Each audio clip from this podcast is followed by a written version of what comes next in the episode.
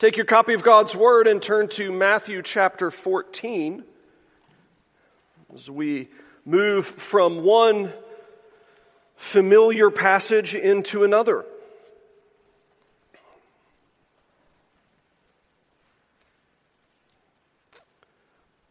I think for many young uh, children in the church, this is probably one of their favorite passages because it involves something that perhaps even looks like a ghost. We enjoyed reading it as a child and then find out, well, it's far more important than that. God's Word, Matthew chapter 14, starting in verse 22. Immediately, he, that's Jesus, he made the disciples get into the boat and go before him to the other side while he dismissed the crowds. And after he had dismissed the crowds, he went up on the mountain by himself to pray. When evening came, he was there alone. But the boat by this time was a long way from the land, beaten by the waves, for the wind was against them. And in the fourth watch of the night, he came to them, walking on the sea. but when the disciples saw him walking on the sea, they were terrified. They said, It's a ghost! And they cried out in fear.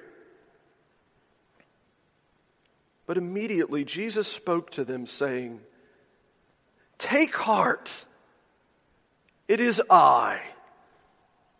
Do not be afraid.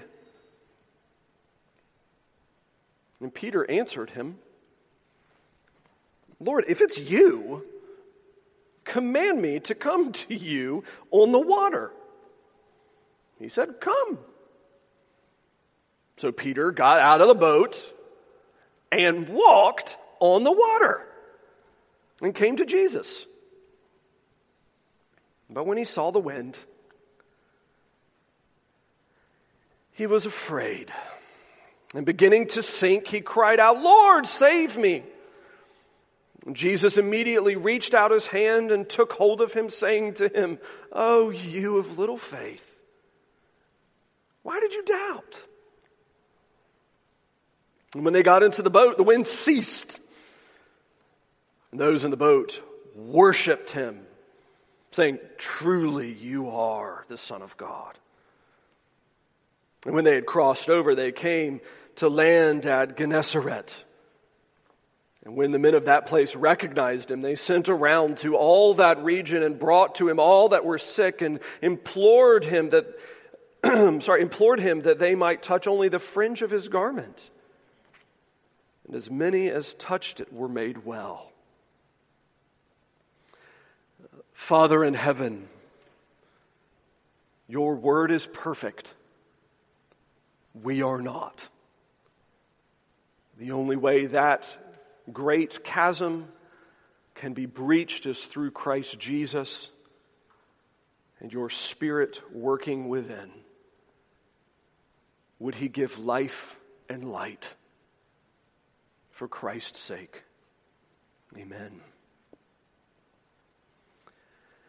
It's a blessing to be a pastor of a church that has so many people involved in the educational process.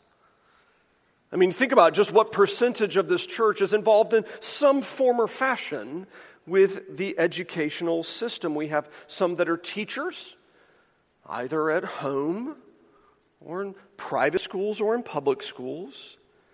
We have some that are involved in administration. We have many that are students. Such a, a, huge percentage of this church, even having those that teach at a graduate level. And it's fun because you get to think about kind of just the teaching endeavor, the teaching process, and uh, have fun sorts of conversations about what life has been like in the classroom or at home uh, over the last year and what the insanity of our world has been. But it does give us opportunity to kind of in this moment have a little bit of a conversation as to what the most important end of education is. Like, what's the goal of education? Is it to get letters after your name? For some of us, maybe that's why we went to college or went to grad school or whatever else it is. I don't really care about learning, I just want the letters. Is it, do we go to school to graduate? No. You know, what's the most important thing for a teacher to accomplish? Is it to teach their children discipline, right? You need to have discipline in the classroom. If you, if you just have a disciplined thinker, man, everything will be fine if you have a disciplined thinker. No. Is it to, to actually teach the material? No, actually, it's not that either. I would argue that I, I think the most important task a teacher has, and it's certainly the most difficult, is to give their students a sense of wonder at the material. In fact, if we were to, as a, a, congregation here, have a conversation about our favorite teachers, almost all of us would voice in some fashion our favorite teachers were either the teachers that cared about us the most or the teachers that gave us a sense of wonder at the material. To, to give us a sense of, of marveling at what happened. I, I think of my calculus teacher in high school absolutely marvelous because she taught us the joy of math. And you hear that and you think, that is impossible. No, it's not. I mean, you know what's impossible? To try to be an art history appreciation teacher for this guy. To give a sense of wonder at, at what's happened in the world and to give a sense of wonder at this sculpture or this painting or this piece of music. to take us out of our, our kind of small parochial little mindset and to, to pull our minds into the grandeur of what we're looking at. It is my goal today in this sermon that Matthew and the Holy Spirit and me would challenge all of us to, to have our mind pulled out of just the, the normal kind of meat and potatoes of life and to come into a greater sense of wonder at King Jesus and what he's done. First, uh, I think it would be appropriate for us to contemplate just briefly uh, an opportunity to marvel at King Jesus for his view of prayer. Right? Matthew's been telling us the story of, of Christ Jesus. He is the king of God's kingdom. He is also God incarnate. He, he is this person that kind of melts our brain. He is a hundred percent man. He is a hundred percent God in one person without those things merging or mingling. He's, he's not 50% God. He's not 50% man. He's not 100% something weird and different. He's 100% both simultaneously. And because of his just immense beauty and character as being both God and man, Matthew has been challenging us to kind of contemplate with, with a sense of wonder at what Jesus is doing. This chapter alone, we've watched Jesus feed 5,000, taking just a few loaves of bread and a, a couple of fish and, and miraculously and marvelously distributing it to feed a crowd of 5,000 men, not counting women and children. Huge crowd. Certainly, probably the, one of the largest crowds these people would have ever seen in their lifetime at this point. And if we were tracking this, you know, kind of the ministry of Christ through this book, thus far, we would probably have to say, look, he's hit the high point of his ministry. I mean, he has at this point most likely an opportunity to preach to 12,000 people that are ready to listen to him in that neighborhood. And again, I mean, just, I love to think about kind of from our circumstance. What would our session have done? We've, we've got 12,000 people in front of us. They've, they've just been miraculously fed. And I imagine we would have probably said something to the effect of, hey man, strike while the iron's hot. Don't care how bad the sermons are. You better start preaching and preach as long as your voice holds out or as long as they'll listen. Right? That's what we would have expected is you have this gigantic crowd that's ready to engage Jesus. You would think this is it, right? This is when he's actually coming into his own. In fact, John actually tells us in, in chapter 6 that when this happens, the crowd, after he feeds him, the crowd tries to grab him and actually ordain him as king right there. They want to anoint Jesus as King of the Jews right there in their midst. Now, ironically, he already is King of the Jews. They just haven't figured that out yet. I mean, from a human standard, this is as good as it gets. You have a, a, a, crowd that's so behind you. They, they so endorse you and believe you. They're, they're trying to make you uh, king right then and there. Come on, Jesus, strike while the iron's hot, man. Right? You got everybody's ready, paying attention. They're all there. They're on board, right? Do it, man. Come on.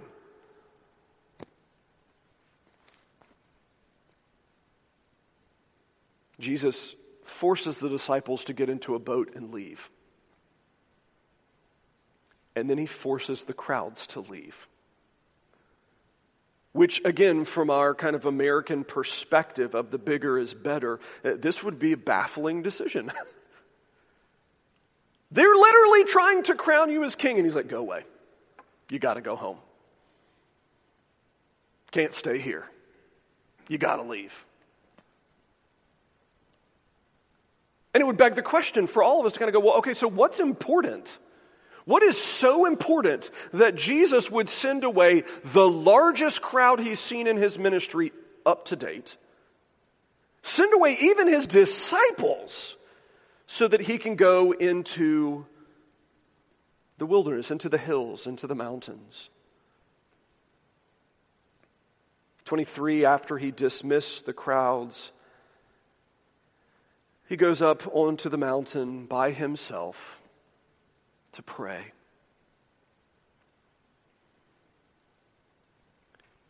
And this is one of those sentences that I think most of us kind of sort of just take for granted. Oh, of course Jesus prayed. He's Jesus.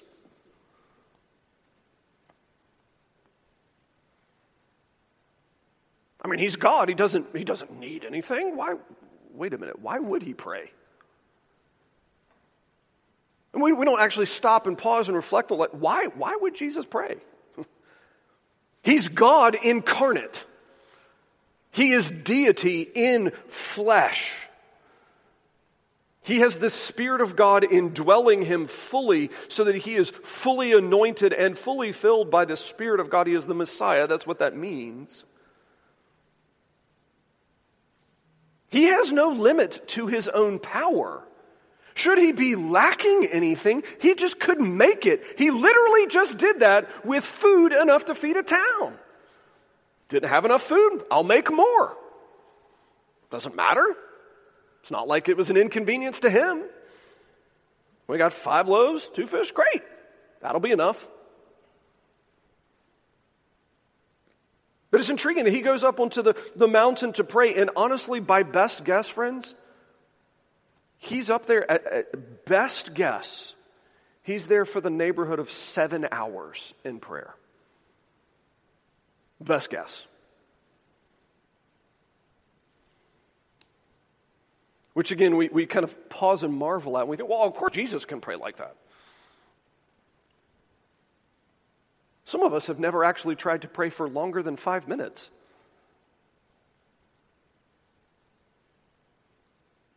Some of us, when we come to Wednesday night prayer meeting, when we pray for 25 minutes in a row, it, it, it challenges our minds to think through it.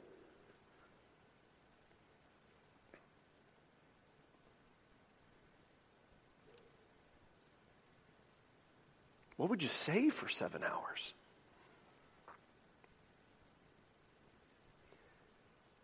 I love that, that Jesus is from the very beginning here, he's displaying his view of prayer is infinitely higher than our view, which is crazy because he didn't need anything. I need everything and I'm hesitant to pray. He needed nothing and he was never hesitant to pray. There's an amazing irony in that. I need all kinds of help. My heart is prone toward evil. My body is weak. My spirit is tired. My resources are limited. We have so many struggles and we're so hesitant to pray. Jesus, on the other hand, filled with the Spirit of God, deity incarnate, having all of the power that he could ever need to have, and yet devoted himself to prayer. I suspect one thing he's displaying for us here is that uh, this, the central element of prayer is actually to just be with God Himself. Prayer, again, is designed to be just like our worship service, it's designed to be conversation.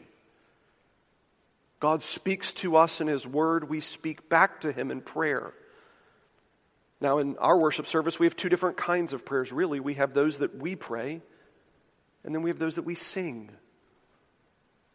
But it's all conversing with God, it's meeting with God, it's being with God. As a word of application, friends, I might just challenge you. Challenge you to adopt a more a greater habit of prayer. And I, I understand immediately your, your pushback in your head is, well, I don't know how to pray. Well, yeah. You don't do it. It's like when we were 15 or 16 years old, depending on which state you were in, and oh, I don't know how to drive a car. I know. You haven't driven one. Guess what? Two hours behind the wheel, you'll figure it out pretty well. And I've told you all that story. My driver's ed took place on Providence Road at 5:30 in the evening. Never afraid of driving after that. Right? Didn't kill anybody or myself then. I'll be all right. If you can handle that, you can handle it. Prayer's the same way. You just do it. Certainly there's resources to help us, but doing it is an important thing.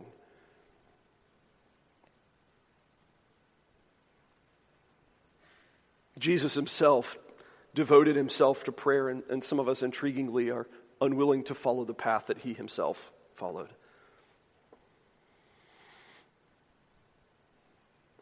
Opportunity, too, for us to marvel at what Jesus is doing here is uh, we get chance to, to marvel at his strategic use of difficulty. There's a lot more happening in this passage than we would just kind of first blush read, largely because most of us uh, don't know our kind of geography and history and things like that. Um, Jesus absolutely maximizes the punch of this occurrence. Right, we, uh, we know from one of the other gospels that when they're feeding the 5,000, the reason why the disciples are so snarky and kind of snappy at Jesus when he says, you go feed them, and we don't even feed them with, uh, the answer is because they've been so busy for so long, they themselves haven't eaten. Right, the feeding of the 5,000, the first meal they've had that day. They've been so busy for multiple days in a row with this crowd, they're exhausted. They're absolutely gassed. They're fried. It is honestly genuinely amazing. They didn't fall asleep as soon as they finished eating.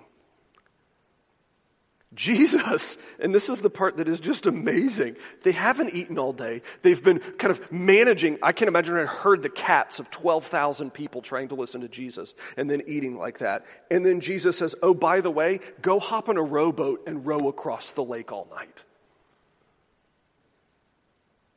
Best guess, they hop in the lake, uh, hop in the boat around 7 p.m. is a good guess. Probably 7 to 9, judging by kind of how this was operating. And they immediately start rowing, and as they start rowing, a storm sets in, and they are at it. Now, some of you you extreme weirdos out there have tried rowing as a, a, form of exercise, and you understand that it is near about the fastest way to have a heart attack aside from shoveling wet snow. It is unbearably difficult. much less trying to row a boat large enough to hold a dozen or 15 people or so, and then doing it in a storm against the wind, and it's awful. In fact, actually, Matthew gives us a good guess as to how awful it was. They row approximately from 7 to 8 p.m. until Jesus meets them, which is at some point between 3 and 6 a.m. They are literally up all night. And interestingly, they make approximately, again, comparing Matthew, Mark, and John, about four and a half miles of, of progress. They are killing themselves rowing so hard. So I, I love it. It's, it's, the perfect recipe, right? They're, they're tired. They've been peopled out. Can you imagine being around a crowd that size when you're in charge, having no idea what's going to happen? Uh, they're uh, mentally exhausted. They're uh, emotionally exhausted. And then now, oh, by the way, go hop in this boat and row until you almost die. They're physically exhausted. Oh, and on top of that, it's through the middle of the night. So not only have you done it uh, in, in such physical exhaustion, you've done it in the dark and with no sleep. I uh, remember how, you know, 17, 18, 19 years old, the idea of pulling an all-nighter was, you know, all, kind of almost exciting and fun of, ooh, I can, I can go without sleep for a night and it'll be great. At 40, that's not fun anymore much less the idea of staying up all night and rowing. I'll pass. You see, what Jesus has done in this situation is he's placed them in, like, it is the perfect recipe of, like, destroying all of their defenses. Emotionally exhausted, physically exhausted, personally exhausted, spiritually exhausted. They are absolutely empty.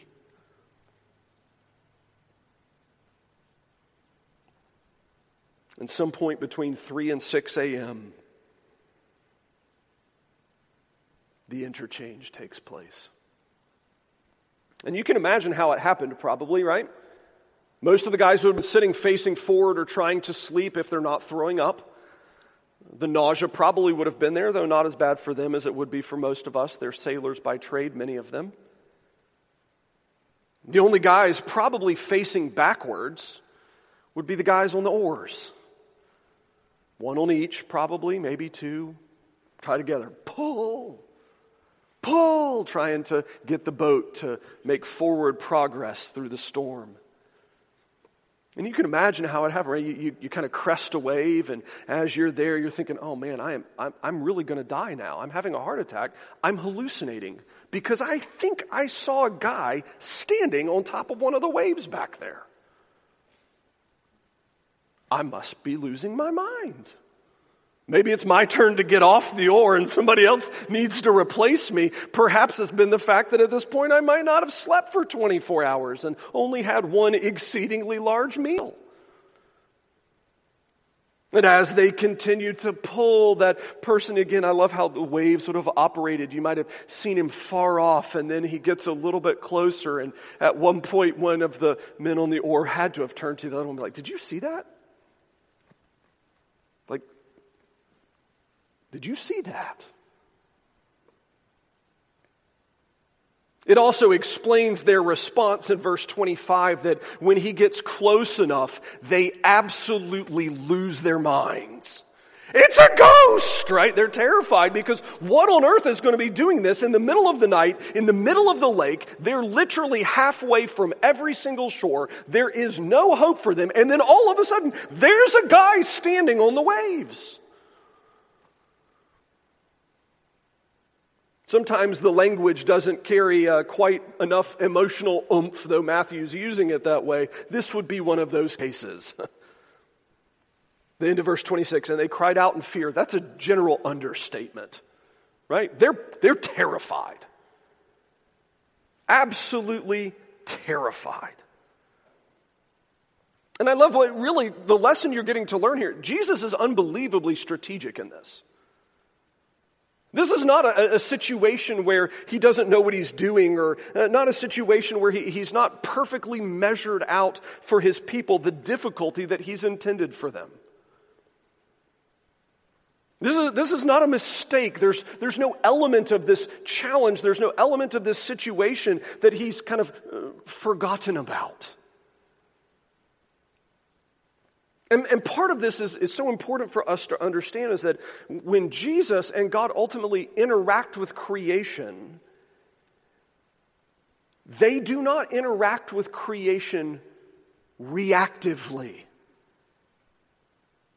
This was not the situation where Jesus was like, well, golly gee, guys, all shucks, we had the crowd and now there's a storm and well rats, they left me behind. I better figure out a way to get out there. You know what? I'll just hoof it across the lake. It'll be fine. Maybe that'll work. No, that's not it. The Lord does not interact with creation reactively. It's not like we do, where we have circumstances placed upon us and we have to figure out how to respond, right? That great human uh, maxim uh, life is uh, you know, 10% circumstances, 90%, 90% responding to circumstances. That's not true for God. Please hear this for a moment. There is no reaction to circumstances for God. He doesn't react because he ordains. That is an absolute, like, massive category difference. Jesus is not sitting there figuring out, well, oh, what do I do? Aw, shucks, how do I handle this situation? No, instead, this is a, a situation where God has, as with all situations, ordained it to every minute little detail to accomplish his purpose.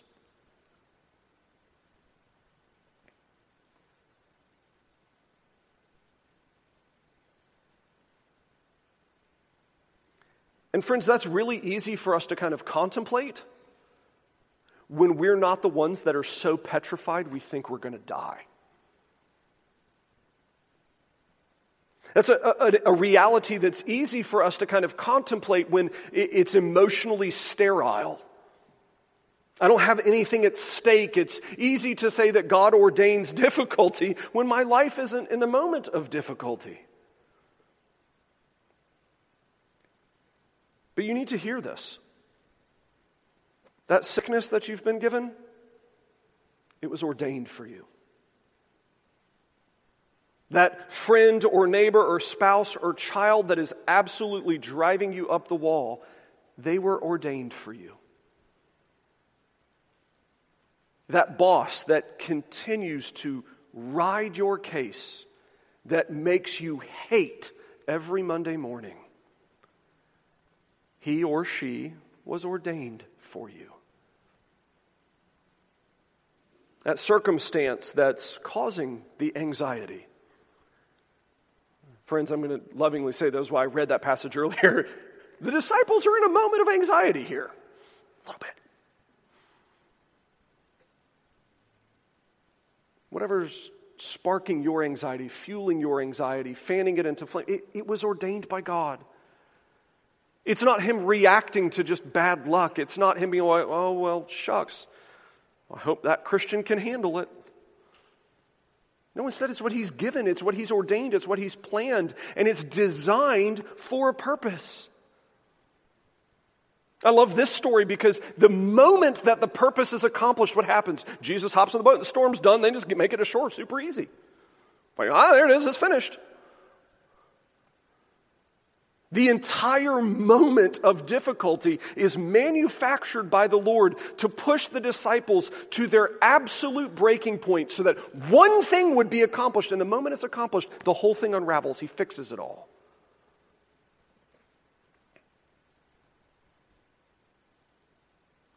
Jesus is a master tactician. And the unfortunate reality is, I think many of us, we forget this when we think about our own lives. When, when we have to engage the things that make us crazy and the things that make us angry and the things that hurt us and the things that make us want to weep, and we sometimes forget the Lord does all things well, and His ways are higher than my ways, His thoughts are greater than my thoughts, and though I don't understand, I'm the one who is short, not God. I'm the one that is limited, not God. I am the one that does not understand, not God. He does all things well.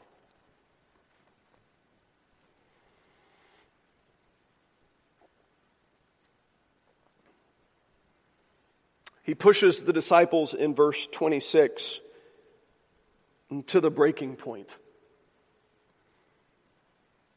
Uh, I'm, I'm going to suggest that you actually see how mentally fragile they are by Peter's response. When Jesus says that it's him, Peter's like, Great, can I get out of the boat? That is never a sentence that a sailor says uh, in a right frame of mind. Jesus has pushed them to the absolute breaking point. They, they are empty shells of men. There's nothing left. They're broken at their lowest point. And it gives us an opportunity here to marvel at the tenderness of Christ Jesus. You see, what he's done is he's broken them down so that there's nothing left. And what he could do at this point is come in like a bull in a china shop and just wreck them all. But what we see instead is that the Lord Jesus is tenderness incarnate. He's gentleness in human skin. They scream, it's a ghost. They're panicking. Ah, we're all going to die. There's a storm. There's ghosts. We're all going to be pulled to the bottom of the sea. Jews tended to hate the sea anyways because it was so unreliable. 27, Jesus is immediately there, whether the waves hit him and he, he pops back up right next to them, he, whether he runs right up to them, we don't know. He's just, he's there. And says to them what is one of the most comforting sentences in the entirety of this gospel. And unfortunately, the English can't capture it. Take heart. It is I. Do not be afraid. It's two commands, imperatives given in the y'all, the second person plural. Y'all be of good courage. Y'all be not filled with fear. Which, again, as we have so often joked, telling somebody not to be afraid doesn't really help much. It's like telling somebody to calm down. Doesn't always really help them much, does it? The interesting thing is the sentence in the middle, actually. That's the whole point of the passage. In the midst of a raging storm, with a man standing on the sea, disciples ready to fall apart. Well, the English translate, and grammatically it's correct. The way the Greek works, you can have uh, predicate objects in this way. What Jesus actually says is, I am. It's the Greek for Yahweh. He's declaring himself to be the very God who made the storm. Greek, it's ego. He's, he's saying, I am God. Now, the part of that is because God's name in the Greek is the to be verb. It's very challenging on translation. So you get, it is I is correct, but that's not what the disciples hear. They're not Jesus saying, Oh, by the way, I'm not a ghost, I'm Jesus. That's not what they hear. They don't hear him saying, Oh, by the way, I'm the guy who, you know, you've walked with, I'm your teacher, I'm your rabbi.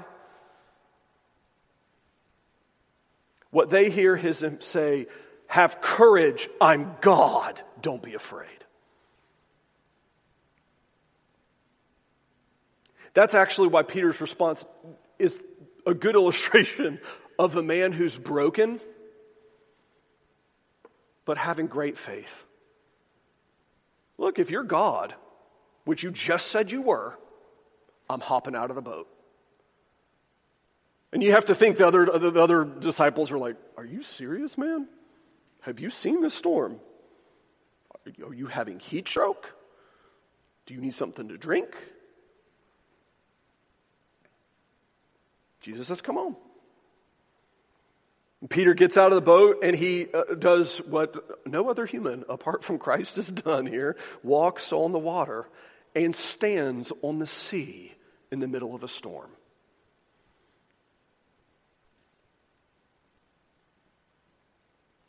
I don't know how far Jesus was out. I suspect that the old pictures in your Sunday school material of him being three feet off the edge of the boat, probably not correct.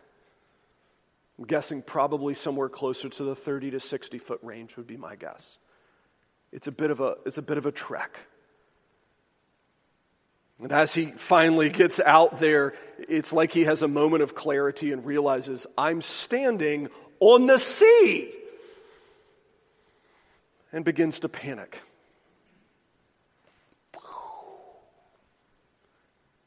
And begins to sink. And again, you would think here this is an opportunity for Jesus to be that bull in the china shop, to just be rude, right? How dare you, Peter, you fool.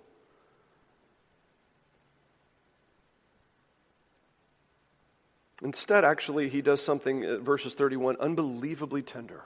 Unbelievably tender. Realize this is God incarnate. He could have had the sea spit Peter into the boat. I mean, it would have been awesome to watch, right? The wave grabs him and just right out back into the boat. Could have done that. Could have had a fish come and boink, knock him back into the boat. Three point shot all the way in. Could have had a wave suck him down and then spit him out on the shore, you know, five miles ahead where they were going. Could have, he could have done anything he wanted. Instead, the Lord of life touches him, crosses the gap of his lack of faith, ministers to him in intimacy and contact. You know, honestly, a year ago, we wouldn't really have thought twice about the idea of making physical contact with a person. A year ago, many of us would never have thought about the importance of a hug or a handshake or squeeze, right? Grab your hand and just give you. Uh, I miss it. I, you, you, know, a year ago, standing in the back of the, the sanctuary, everybody on the way out get handshakes and hugs. There's a, there's a, a physical intimacy, a, a, a, union, a bonding that is accomplished through physical touch. And interestingly, here, Jesus could have gone any other way, but what does he do instead? Is he, he just grabs him, holds him, and doesn't let go and gives us this sentence that, again, in English, it's translated correctly. This is absolutely the way it reads in the Greek, but it, I, I, think it misses uh, some key element, right? He says, Oh, you of little faith, why did you doubt? And many of us have heard sermons probably preached or certainly read it in our own heads where Jesus is angry at Peter. I don't think that's correct. Oh, you of little faith is actually one word in the Greek. I suspect it's a term of endearment. Right? How many of you, your children or your parents, or they, they had nicknames for you and sometimes had a really funny nickname for you when you did something dumb? Right? Come on, knucklehead, what are you doing? Stop that. You know I love you. Don't do that. Interestingly, Jesus does use this term. He only uses this term specifically for Peter. He has another term that he uses, which is, oh, you of no faith. And interestingly, that's not the one he gives to Peter. And what he does here is, uh, I think, this just kind of mind blowing moment. He's holding Peter, maybe his hand, maybe his shoulder, pulling Peter back up onto the top of the sea. The waves are just, you know, swirling all around them. You got a bunch of dudes really confused in a boat, watching the whole thing take place. And Jesus looking at me like, what are you doing, man? Why did you doubt? If I walked on the waves long enough to get here, and then I told you I was God incarnate, did you think I couldn't handle you? It's the point Matthew makes earlier. He, he, he feeds the birds. He clothes the, the flowers in beauty. Do you think he can't handle you?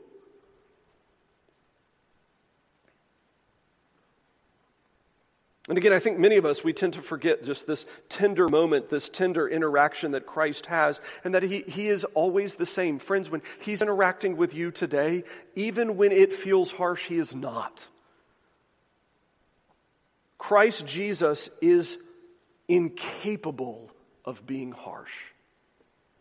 It's, it's not possible. He, it's against His character. He can't do it. The same way I, I can't fly like a bird. I am a man. I am not a bird. It is against my nature to do that. It is against his nature to be harsh. Instead, he is gentle, he is tender, he is kind with his people. And friend, whatever circumstance you're in right now that is ruining your soul, please understand he is kind to you even now. He has never stopped being kind.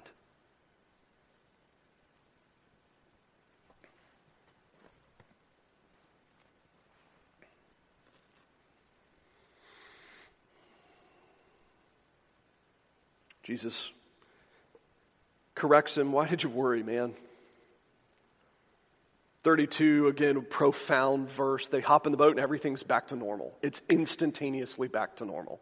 The waves are gone, the winds are gone, everything's instantly back to normal. The whole purpose of the exercise was to get the disciples to their absolute most broken point and then have them introduced to the idea that Jesus says he is God incarnate. And what are you going to do with that? Mission accomplished. The waves stop, and you get to see again the heart of the Lord God toward his people. And the last thing for us to marvel at, just very quickly we get to marvel at Christ because all of his interactions with his church, all of his interactions with his people are designed for our good. If you are a child of God, he cannot hate you. It is against his nature. The same way, I, I can't turn into a bird, I'm a man. Jesus cannot hate you. He, he cannot be wrathful at you. God the Father cannot turn his back from you if you are his child because he loves you and you will always be the object of his love. It means everything that we interact with is designed for our good. And so, here in this moment, the, the wind and the waves disappear. They interact with Christ Jesus, and you get this kind of really deep seated, honest worship service that breaks out in 33. And all those that were in the boat worshiped him. No joke, they did. They have physical, personal, emotional, and spiritual understanding that he is God incarnate. Well, yeah, no joke. Wonder what the singing sounded like there. Probably through some serious tears, I bet.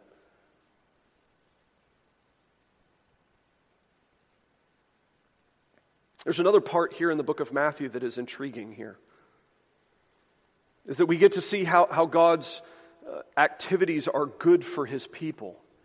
And we get to see it specifically for Peter, right? Peter has this most amazing moment. And trying to find out who Jesus is and reacting to, to Jesus' claim that he is God, he, he has this kind of just insane moment of faith. But it changes him. You see, prior to this passage, Matthew's most common term for Peter is his name, Simon. He almost always refers to him as Simon, eh, maybe 50 50. But you're going to find out, actually, in just about four chapters or so, that the term Peter is really connected to uh, his faith and his uh, confession of faith, which is the foundation of the church. It's not his person, uh, but is the, the, the faith that he maintains, that, that type of faith. From here on out in the book of Matthew, he is called Simon one more time. Everything out, he's called Peter his faith shows up. He's changed. He's a different man. And interestingly, even the way that Matthew tells the rest of the book, he's trying to kind of call our attention. Look, the Lord's doing it for your good so that you won't stay the same person. So that next year you're different than you were this year. So that right now you're different than you were last year. And certainly that's true for all of us.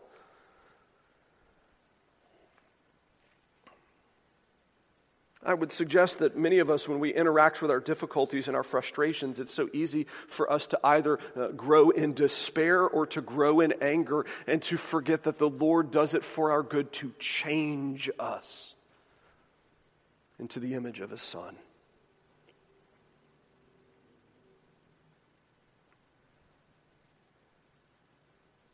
very quickly, I would just, as your pastor, give you just a couple of brief challenges.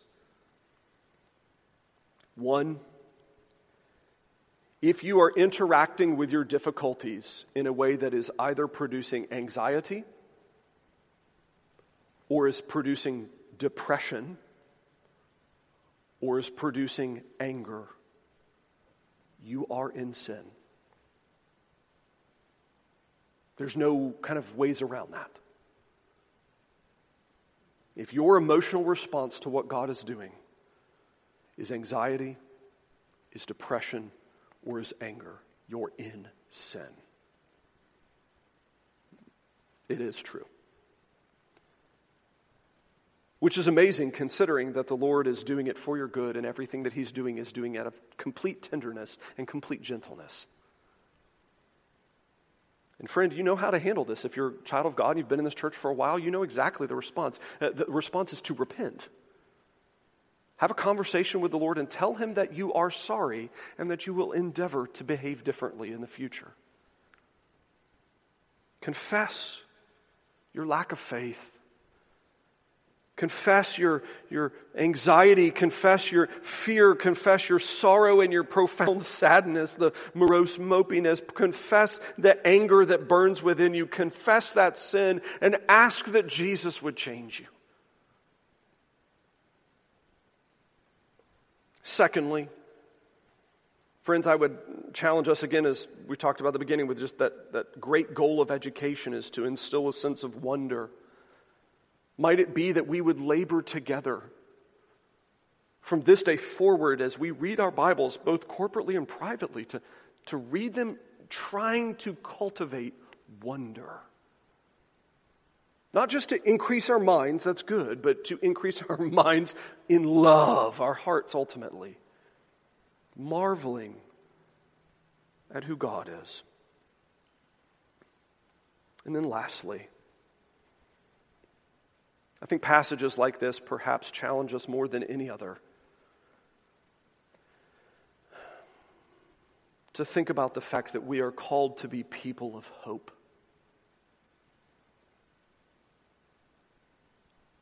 There's no circumstance that's bigger than our God. Might feel that way for a moment. But there's no circumstance that's bigger than our God that He cannot handle. He is the I am. And if that's true, then I need to be a man of hope. Because God is bigger than whatever it is that's making me crazy. And I can trust Him in that and hope in Him.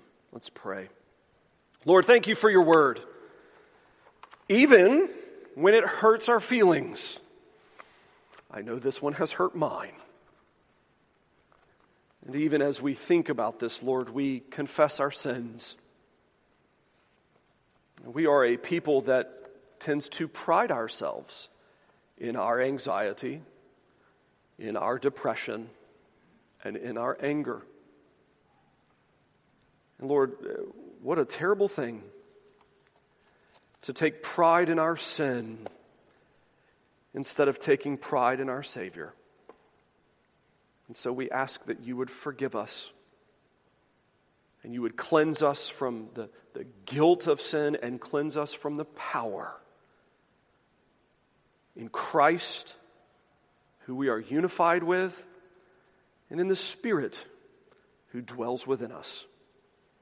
We pray in Christ's name. Amen.